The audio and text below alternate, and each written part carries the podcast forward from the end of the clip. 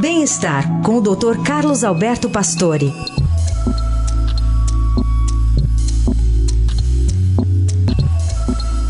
Doutor Pastore hoje trata do, do, da gordura no fígado, né? E os perigos que essa anomalia traz. Tudo bem, doutor? Bom dia. Bom dia, Carol. Bom dia, ouvintes. Gordura no fígado. Qual é a preocupação que devemos ter? Um trabalho multicêntrico brasileiro com mais de 8 mil participantes com idades entre 35 a 74 anos mostrou que 35% dos participantes tinham diagnóstico de gordura no fígado.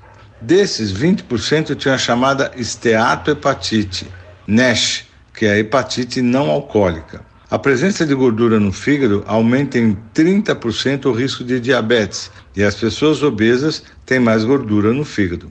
A associação com doenças cardiovasculares é muito grande devido à obesidade e à diabetes. O problema é que esta gordura no fígado pode evoluir para hepatite, lesões e inflamação do órgão e 20% evoluem para cirrose hepática. Os exames de imagem podem diagnosticar a presença da gordura no fígado. A mudança de hábito, a perda de peso, a regularidade de exercícios, mesmo os alimentos naturais, são sugestões para se evitar essa deposição de gordura que pode trazer esse prejuízo para a função do órgão. Muito bem, doutor Pastor, que volta a conversar conosco na sexta-feira.